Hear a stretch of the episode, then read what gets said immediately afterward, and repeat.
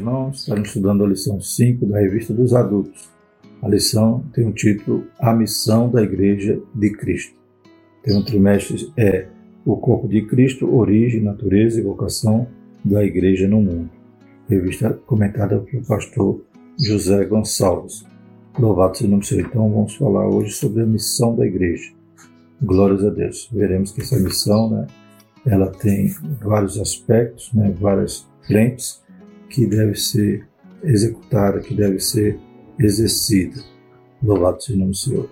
É, quando vemos, por exemplo, uma entrada de uma empresa, normalmente se coloca um quadro, né, informando ali qual é a missão daquela empresa e qual a visão, né? A visão é o sonho que a empresa quer alcançar, né, onde ela quer chegar. Mas a missão é aquilo que ela está fazendo, né, aquilo que é a razão de ser dela. Então veremos a razão de ser da igreja, né? A igreja está aqui na terra para quê? O que, que ela tem que fazer? Como ela deve agir? Então ela tem uma missão que o Senhor Jesus nos instrui, nos ensina. Então veremos, né, todos os aspectos que compõem a missão da Igreja de Cristo. O textual diz: e perseveravam na doutrina dos apóstolos e na comunhão, e no partir do pão e nas orações. Atos dois, quarenta e dois. Verdade prática: como o sal fora do saleiro cumpre a sua função de salgar, assim a igreja, quando adora, discipula, testemunha das insondáveis riquezas de Cristo, né? Então, já vemos aqui um prenúncio, né, do que estaremos estudando, né?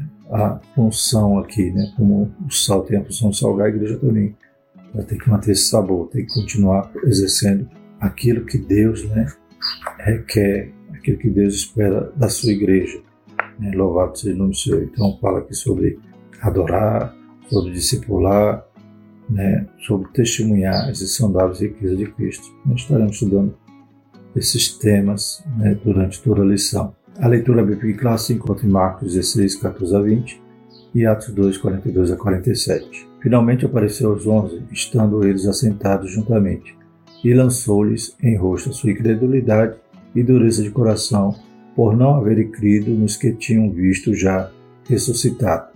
E disse-lhes: ide por todo o mundo pregar o evangelho a toda criatura. Quem crer e for batizado será salvo, mas quem não crer será condenado. E estes sinais seguirão os que crerem. Em meu nome expulsarão os demônios, falarão novas línguas, pegarão nas serpentes, e se beberem alguma coisa mortífera, não lhes fará dano algum. E imporão as mãos sobre os enfermos e os curarão. Ora, o Senhor, depois de lhes ter falado, foi recebido no céu e assentou-se à direita de Deus. E eles, tendo partido, pregaram por todas as partes, cooperando com eles o Senhor e confirmando a palavra com os sinais que se seguiram. Amém. Atos dois. E perseveravam na doutrina dos apóstolos e na comunhão, e no partir do pão e nas orações. Em cada alma havia temor, e muitas maravilhas e sinais se faziam pelos apóstolos. Todos os que criam estavam juntos e tinham tudo em comum. Vendiam suas propriedades e fazendas e repartiam com todos, segundo cada um tinha necessidade. E perseverando unânimes todos os dias no templo e partindo pão em casa, comiam juntos com alegria e singeleza de coração, louvando a Deus e caindo na graça de todo o povo, e todos os dias acrescentava o Senhor à igreja aqueles que se haviam de salvar. Louvado seja o nome do Senhor. Então vemos aqui a igreja em dois momentos, né? O Senhor Jesus vai comissionando, depois a gente vê a igreja nascendo ali em Atos dos Apóstolos e a maneira como eles já se comportavam, imitando a Cristo. Podemos ver na igreja primitiva cada elemento necessário, né, à nossa missão, que tem que estar presente na igreja atual. Louvado seja o nome do Senhor. Os objetivos da lição são: refletir sobre a principal missão da Igreja de Cristo na Terra, aprofundar o entendimento sobre a adoração a Deus e a edificação mútua como atos contínuos, e pensar a comunhão fraternal e a atuação social como marca de uma igreja cristã genuína. Louvado seja o nome do Senhor. A introdução diz: nesta lição vamos estudar a missão da Igreja de Cristo. Veremos que a igreja é chamada para proclamar a poderosa mensagem da cruz. Assim, ela cumpre a sua vocação de eleita quando participa da grande comissão deixada pelo seu fundador, Jesus Cristo. Mateus vinte e oito, dezenove. Como consequência dessa realidade, veremos que a igreja é uma comunidade adoradora, de comunhão e, finalmente, é uma comunidade que exerce um grande papel no presente século. Portanto, a Igreja de Cristo exerce uma grande missão neste mundo. Né? Como vimos na lição passada, a Igreja ela representa o reino de Deus. Glórias a Deus. Então, ela tem uma função, tem uma missão. A missão primeira é proclamar a mensagem do Reino. Mas, da mesma forma que ela proclama, ela também é a Igreja visível. Ela está na sociedade. Ela tem que salgar, ela tem que ser luz. Então, ela tem que ser uma referência do reino de Deus para aquele que está se perdendo. Ele tem que olhar para a igreja. E algo que me chama sempre a atenção nesse texto de Atos, né, que é o verso quarenta e sete, louvando a Deus e caindo na graça de todo o povo. E todos os dias acrescentava o Senhor à igreja aqueles que se haviam de salvar. Glórias a Deus. Então, uma igreja avivada, uma igreja unida, uma igreja que está fazendo a sua função, sua missão, cumprindo a sua missão. A gente vê esse milagre, né, das almas se achegar e aceitar a Cristo. Né? Então vamos falar sobre essa missão. Né? O primeiro ponto é a pregação e instrução. Louvado seja o nome do Senhor. Então a igreja prega, anuncia e discipula, treina. Louvado seja o nome do Senhor. O segundo tópico, a gente vai falar sobre adoração e edificação, que a igreja é essa comunidade adoradora, então ela tem que estar adorando somente a Deus. Aleluia. E uma adoração genuína, verdadeira, em espírito e verdade. E por último ainda vamos falar sobre comunhão e socialização. Né? Então, a igreja visível, atuando e representando o reino. Primeiro subtópico, proclamando as boas novas. A igreja foi fundada por Cristo, Mateus dezesseis, dezoito, como uma instituição para abençoar o mundo. Essa missão é exercida por meio da pregação do evangelho. Aprove a Deus salvar os crentes pela loucura da pregação da cruz. Após ressuscitado, o Senhor Jesus comissionou os discípulos a pregarem o Evangelho. Louvado seja o nome do Senhor, então, como vamos abençoar o mundo através da pregação, fazer Cristo conhecido, anunciar, aleluia, as boas novas, anunciar o reino de Deus, como vimos na lição passada, aleluia, e a porta de acesso ao reino de Deus, né? Jesus abriu com a sua graça, com o seu sacrifício na cruz, mas para entrarmos temos que nos arrepender, temos que, aleluia, ter uma transformação de vida, crer no Senhor Jesus, aleluia, o Espírito Santo nos convence, e nós nos rendemos a Ele, nos arrependemos e mudamos a nossa trajetória. Essa mensagem tem que ser pregada para que o mundo seja abençoado. E quem é que vai fazer essa função? É a igreja, é o povo de Deus, né, que está agora em, em evidência e precisa anunciar, fazer a sua parte, como sacerdócio real. Louvado seja o nome do Senhor. Na perícope que lemos aqui no texto bíblico, mostra Jesus comissionando. E, aleluia, ainda prometendo estar conosco e nos dar poder. Né? Os sinais seguiriam aos que creem. Louvado seja o nome do Senhor. Referindo a essa missão, Marcos, o, o verbo grego, kerissó, traduzido como pregar, proclamar, né? Querigma, né? Também está com essa raiz, né, querigma, a proclamação, pregar e apresentar a Cristo para as pessoas, para que elas se salvem. O sentido é de um arauto que proclama algo. Esse verbo ocorre sessenta e uma vezes no Novo Testamento. É o termo usado para mostrar João o Batista pregando no deserto da Judéia, né, querigma, e Jesus Cristo quando começou a pregar, né, proclamar as boas novas. Né.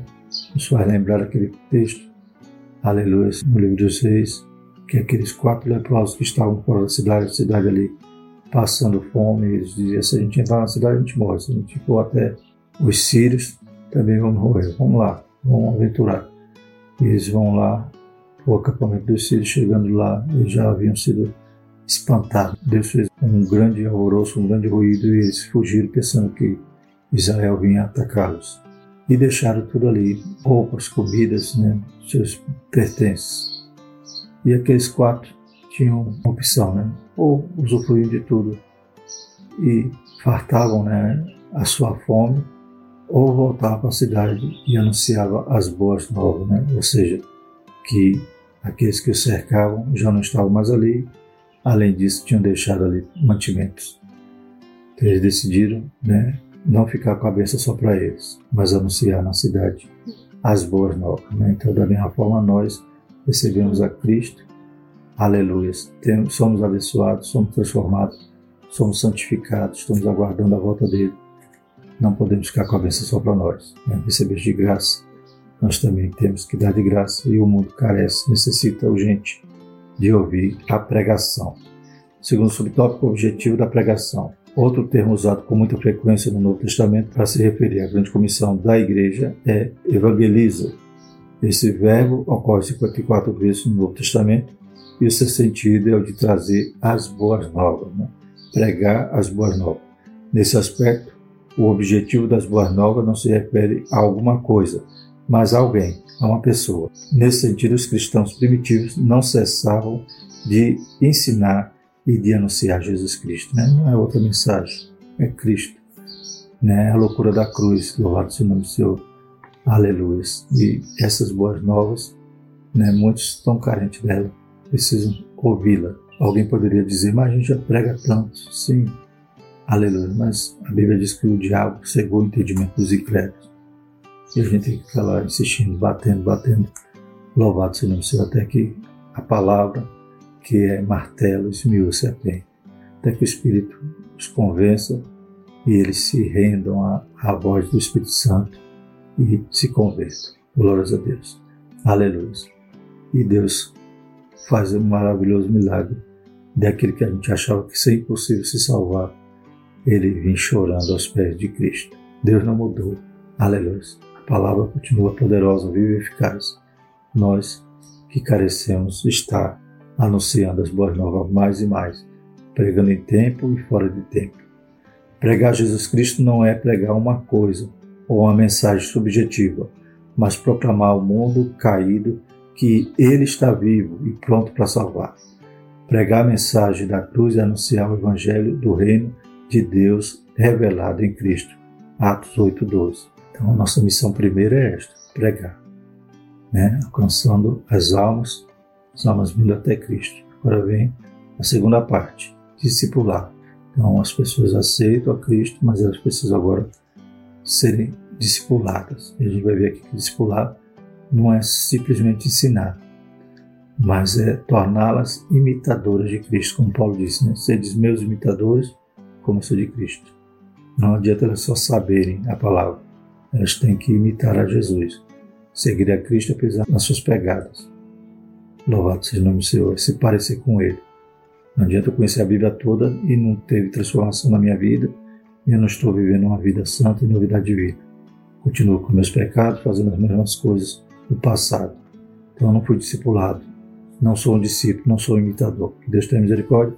A opção da igreja é formar discípulos. E o discípulo é aquele que vai dar continuidade. O líder não vai estar ali para sempre, dando, né, o alimento, como a águia faz com seus filhotes, né? A águia tem que mastigar a comida e colocar na boca do filhote já mastigado. Aquele filhote tem que crescer, saber se alimentar sozinho, até voar e caçar. Então, a igreja tem que formar discípulos, tem que formar a próxima geração. O líder, ele não é eterno. E a gente vê na palavra de Deus os exemplos dos servos de Deus, que morreram, mas deixaram um líder à altura para dar continuidade à obra, né? Paulo é um exemplo maravilhoso, né? Ele formou líderes por onde andou, né? Aleluia. E deixava a igreja bem protegida, bem guardada e com uma geração de jovens pastores tomando conta dela. Então, discipulando os convertidos, pregar e proclamar é levar a palavra de Deus aos que estão do lado de fora da igreja, enquanto que discipular é instruir os que estão do lado de dentro. O verbo discipular do grego mateteu ocorre somente quatro vezes no Novo Testamento, enquanto o substantivo discípulo do grego matetés ocorre duzentas e sessenta e uma vezes. O sentido é de alguém instruído ou treinado em alguma coisa. É o termo usado em Mateus vinte e oito, dezenove para designar a grande comissão. Ide, ensinai todas as nações. Na verdade, Jesus estava dizendo, ide e discipulai. A igreja não é formada apenas por crentes, a igreja é formada por discípulos. Alguém pode estar na igreja local, sem contudo ser um discípulo. Este é alguém que é capaz de reproduzir e passar para outrem o que aprendeu e viveu por meio de Cristo Jesus, né? Glórias a Deus. Então, o discípulo é o imitador de Cristo. Então, ele tem que aprender, tem que ser instruído e tem que estar vivendo, né, essa nova realidade. Na época de Jesus, né, o discípulo é aquele que seguia o mestre. Então, havia ali as multidões que ouviam os ensinos de Cristo, mas nem todos iam atrás de Cristo. O discípulo é aquele que tinha o privilégio, né, de um mestre chamar. Isso, né, quando vamos observar, por exemplo, um doutor da lei. Né? Então, se ele convocasse um jovem e dissesse: venha, né, eu vou te ensinar o que eu sei. Né? Era um, um privilégio. E o jovem largava tudo e ia atrás do seu mestre, né? Como Paulo aprendeu ali aos pés de Gamaliel. Aleluia! E cada um que ouviu o chamado de Cristo e seguia Cristo, seguia para ser um discípulo. Louvado seja o Senhor. Então não era simplesmente a multidão que sentava, às vezes só querendo o pão que Jesus ia multiplicar, né? Louvado seja o Senhor, moveu os sinais e ouvia a palavra e daqui a pouco ia embora, não queria mais saber de nada. Mas o discípulo é aquele que largava tudo e seguia Cristo, né? Eu lembro também de Eliseu, né? Quando ele chama ele, Eliseu pega os seus instrumentos de trabalho, né? A carroça desmancha, faz uma faz de lenha e assa ali os bois. Então, ele não queria mais olhar para trás. Né? Elias chamou, ele foi atrás, foi ser o discípulo. Né? Então, Eliseu foi ser o discípulo de Elias. Bem assim Jesus, quando chamava os, os pescadores, os pescadores largavam seus barcos, suas redes e iam atrás de Cristo. Para quê? Para aprender e ser igual ao mestre. E não mudou hoje. Né? Jesus também nos orienta a isso. Ide, pregai, ensinar, ou seja, formar discípulos.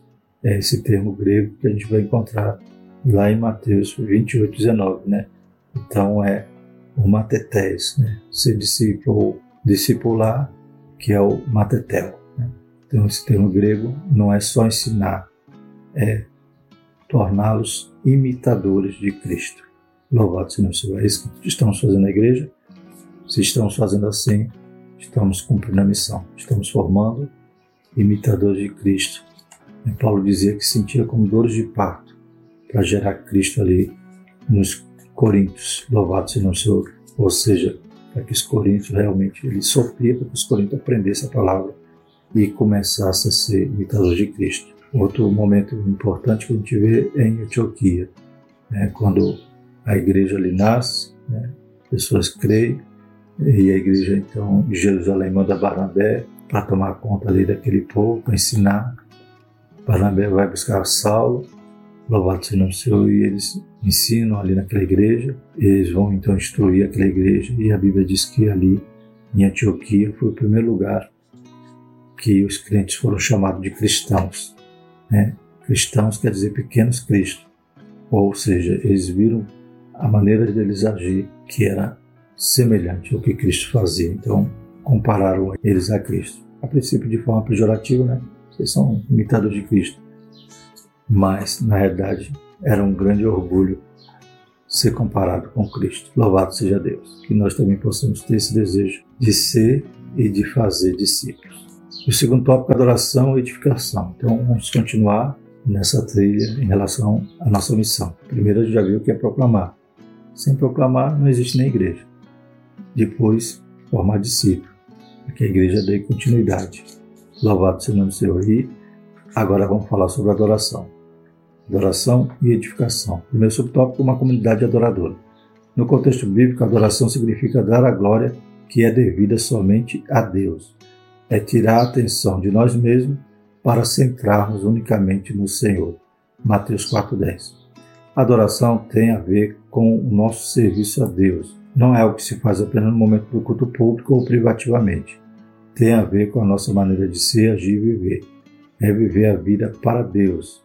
Esse é o sentido do termo grego latreia, traduzido como adorar. Então, latreia também é traduzido como culto, né? O serviço. Muitas vezes a gente vai para a igreja, a gente sai da igreja meio decepcionado, dizendo: ah, o culto não foi bom. Mas como é que o culto não foi bom se o culto não era para mim? Como é que eu posso avaliá-lo? O culto eu que tinha que oferecer a Deus, a minha adoração a Deus. Louvado seja o nome do Senhor. E como é que eu ofereço um culto a Deus? Está lá em Romanos. Apresentai os vossos corpos em sacrifício vivo, santo e agradável a Deus. Então é eu me oferecer a Deus de forma plena, não só na igreja, como diz aqui, mas em toda a minha maneira de viver. Isso é adoração. Adoração não é só o louvor. Adoração, ela compreende tudo isso, né? Abraão, por exemplo, quando foi oferecer Isaac, aleluia, ele disse para os moços: ficai aqui, eu vou ali adorar e volto já, né?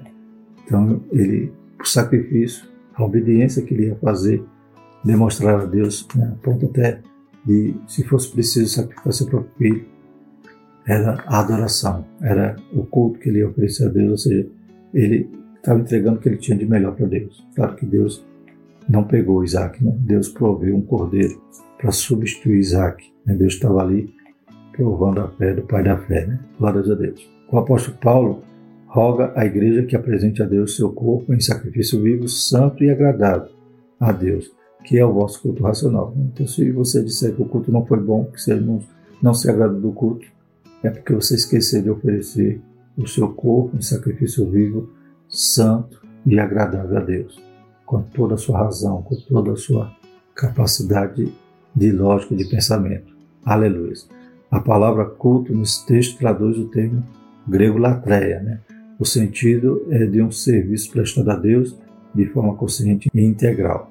É viver totalmente para o Senhor. Então, quando eu dou testemunho na rua, na minha casa, eu estou, né, apresentando a Ele um culto. É uma latreia. Eu estou adorando a Deus. A adoração tem mais a ver com a minha forma de viver, né? O pastor Silas Daniel diz que é relacionado à prostração, né? Então, você se curvar a Deus. Claro que não precisa ser literalmente, né? Você se curvar no chão, colocar o rosto no pó, né? Às vezes até alguém faz isso de forma apenas para se mostrar. Mas é você se prostrar realmente, espiritualmente. Estar curvado diante de Deus, adorando a Ele, compreendendo que Ele é o Senhor, que Ele é dono de tudo, está no controle de tudo e cuida de nós de forma maravilhosa e poderosa. Então, Ele merece toda adoração, só Ele. Aleluia. Então a igreja é para isso, para adorar. Ela tem essa importante missão, né? Enquanto outros adoram outras coisas, adoram ídolos, adoram pessoas, né? A igreja genuína, a igreja verdadeira, adora só a Deus. Infelizmente hoje até os crentes se prostram diante de um cantor, de um pastor, de um pregador e formam um ídolo no seu coração. Que Deus tenha misericórdia e que nós adoremos apenas aquele que é o dono de tudo, Senhor dos senhores, o Rei do universo. Ele sim é merecedor de honra, glória e adoração. E essa adoração ser na igreja, no trabalho, na escola, em casa, em toda a nossa maneira de viver. Façamos tudo para a glória de Deus. E além de ser adoradora, é uma comunidade edificadora. A igreja é uma comunidade proclamadora, adoradora e edificadora. A palavra grega oikidomé, traduzida como edificar, é usada no seu sentido literal de construir um edifício e metaforicamente no sentido de crescimento espiritual. O primeiro sentido é usada por Jesus em referência à casa edificada sobre a rocha. Então Jesus estava usando esse termo grego oikidomé, dizendo realmente, literalmente, uma construção. É claro que havia ali a metáfora, né? Essa construção. E no sentido espiritual, a gente encontra lá em Efésios quatro doze. Nessa última referência, Paulo diz que Deus pôs na igreja os apóstolos, os profetas, os evangelistas, os pastores, os mestres para a edificação do corpo de Cristo, né? Então Deus usa homens dons, né? Como diz o pastor Linaldo Renovato, né? Deus usa homens dons para a edificação da igreja, né? Então Ele dá dons aos homens e esses homens, né, capacitados, Ele dá à igreja agora para que eles possam servir a Deus cuidando dessa construção, né? Edificando a igreja. A igreja, então, é um lugar de construção. Estamos sendo bem ajustados, né? Acima do fundamento que é Cristo, mas nós somos as pedras vivas, né? Os tijolinhos dessa construção que precisa cada dia crescer. Louvado seja o nome do Senhor. Deus utiliza-se dos seus servos para ajudar a igreja nessa construção. Então, o pastor é dado à igreja para construir. Esse, por exemplo, é o objetivo dos dons espirituais, trazer edificação à igreja. Está lá em primeiro Coríntios catorze, três, né? Então, dom de profetizar, dom de línguas, dom de discernir, os dons de interpretação, de fé, todos eles para edificação da igreja. Inclusive no texto lá em primeira Coríntios diz que aquele que fala em línguas se edifica a si mesmo, né? Quando não há quem interprete, né? E quando há o intérprete, edifica toda a igreja. Está aqui na lição, né? Se quem fala em línguas, em público, sem interpretação, edifica-se a si mesmo, primeira Coríntios catorze, quatro. Contudo, não edifica a igreja, que não entendeu o que foi dito, primeira Coríntios quatro, catorze, cinco. Dessa forma, o apóstolo Paulo exorta os crentes a buscarem edificar uns aos outros. Glórias a Deus. Então, tanto os dons espirituais como os homens dons, né? Pastor, profeta, mestre, são ferramentas de Deus para essa edificação. Louvado seja o nome do Senhor. E o prédio bem ajustado vai crescendo. Glórias a Deus. E por último, terceiro tópico, comunhão e socialização. Primeiro subtópico, a fé na esfera fraternal, né? Então aqui a igreja visível, né? E a igreja também que acolhe, que ampara, e um suportando o outro, um ajudando o outro, para que possamos realmente ser uma comunidade, como já vimos, edificadora, e agora em coinonia, né? Em comunhão, nessa socialização. A fé na esfera fraternal, primeiro subtópico. Um dos pilares da igreja primitiva estava na comunhão, né? Atos dois, quarenta e dois. E perseveravam na doutrina dos apóstolos, na comunhão e no partir do pão e nas orações. Então, comunhão quer dizer, estavam juntos, no mesmo propósito, né? No mesmo objetivo. Glórias a Deus. A palavra grega, koinonia, traduzida aqui como comunhão, ocorre dezenove vezes no Novo Testamento. E seu sentido é literalmente de parceria, participação e comunhão espiritual. Se somos cristãos e andamos na luz do Evangelho, devemos viver em comunhão. primeira João um, sete. Onde não há comunhão entre os crentes, também não há igreja solidamente edificada. Não há, portanto, igreja onde seus membros vivem isolados e não mantêm comunhão uns com os outros, né? Então, né, essa socialização é também característica da igreja, uma vida em comunhão, né? Por isso que a gente pode ser igreja fora, né? Desigrejado, como esse. Eu sou igreja do Senhor e posso cultuar em qualquer lugar ou em casa mesmo. Não, eu preciso do meu irmão, meu irmão precisa de mim. E essa comunhão, né, é que nos acende, né, que mantém o altar com fogo aceso, louvado seja o nome do Senhor. Então, uma igreja que não tem comunhão, pelo contrário, há brigas, há intriga, há dissensões, porfias. É claro que essa igreja visível não está cumprindo seu papel, nem como igreja invisível, também não vai subir para o céu os irmãos que estão brigados. E ainda escandaliza, né? Então, em vez de Deus acrescentar aqueles que haverão de se salvar, as pessoas vão se afastar da igreja, porque aquela igreja não tem testemunho. E Deus tenha misericórdia de nós. Também deve haver unidade e fraternidade, segundo subtópico. A igreja do Novo Testamento se expressa por meio da unidade e fraternidade entre seus membros. Jesus orou pela união fraterna de seus discípulos, João dezessete, vinte e um. Um dos grandes males da igreja odierna, né, ou moderna, está justamente na quebra da comunhão cristã, o que tem provocado grande fragmentação no corpo de Cristo. Devemos, portanto, nos esforçar por manter a comunhão cristã em nossas igrejas locais. Então, além da comunhão, unidade. Vimos já em lições passadas que a igreja é formada de pessoas de várias culturas, classes sociais, né? As pessoas são distintas, né? Cada uma tem uma história, mas nós conseguimos viver em comunhão e em unidade porque nós estamos ligados pelo mesmo batismo, pelo mesmo Cristo, pela mesma palavra, pela mesma fé. Ou seja, temos um só propósito. Então, embora distintos uns dos outros, aleluia, conseguimos nos unir em Cristo, a ponto de sermos família de Deus, sermos irmãos uns dos outros, louvado seja o nome do Senhor. Então, carece de manter esse vínculo da perfeição, que é o amor, para que possamos ser igreja e estejamos cumprindo a nossa missão. Louvado seja o nome do Senhor. E, por último, a fé na esfera social. A fé cristã também precisa ser expressa na esfera pública. Ela tem o seu lado social. Se, por um lado, o substantivo grego koinonia significa comunhão, por outro lado, o verbo grego koinoneu possui também o sentido de ajuda, contributiva e partilha, né? Então, além da comunhão, há também, né, essa esfera social visível que se ajuda, né, que mutuamente se ampara, né? Então, os crentes têm que ter esse cuidado também, é, de cuidar um dos outros, né? A característica da igreja primitiva é que as pessoas vendiam seus bens, né? Conforme nós já lemos, vendiam suas propriedades e fazendas e repartiam com todos segundo cada um tinha necessidade.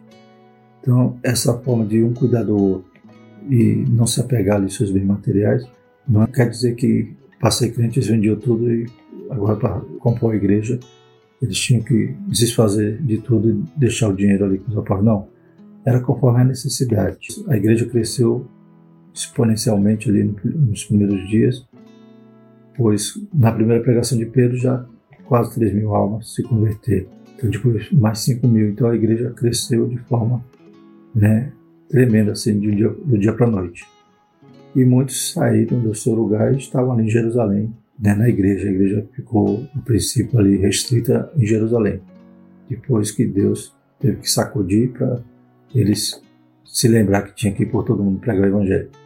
Mas havia ali aquelas pessoas que estavam sem trabalhar, havia as crises, né, como em Jerusalém houve muitas crises que as outras igrejas contribuíram, né, mandavam oferta, né, por causa das secas, da, dos problemas climáticos que ocorreram naquela época. E aquela igreja grande, havia aqueles que estavam com, passando necessidade. Os crentes não tinham apego pelos seus bens materiais. Tinha alguém passando necessidade, vendia e dava aos apóstolos para que fosse distribuído.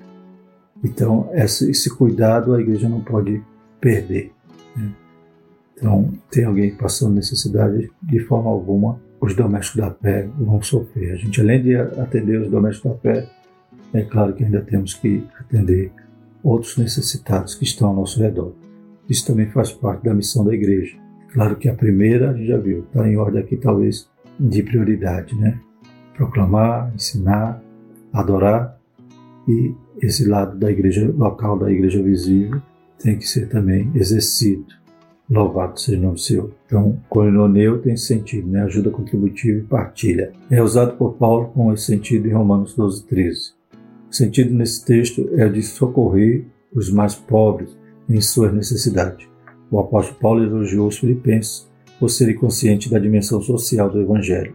Filipenses quatro, quinze, né? Claro que ele não vai inverter, como já falou em temas de lições passadas, que não é o evangelho social, aquele que diz que o pecado é a desigualdade social e a pobreza, então vamos combater isso, estamos combatendo o pecado. Não, o pecado nasce na alma de cada um, né? Então cada um tem que se arrepender, se converter, conhecer a Cristo para resolver o problema do pecado.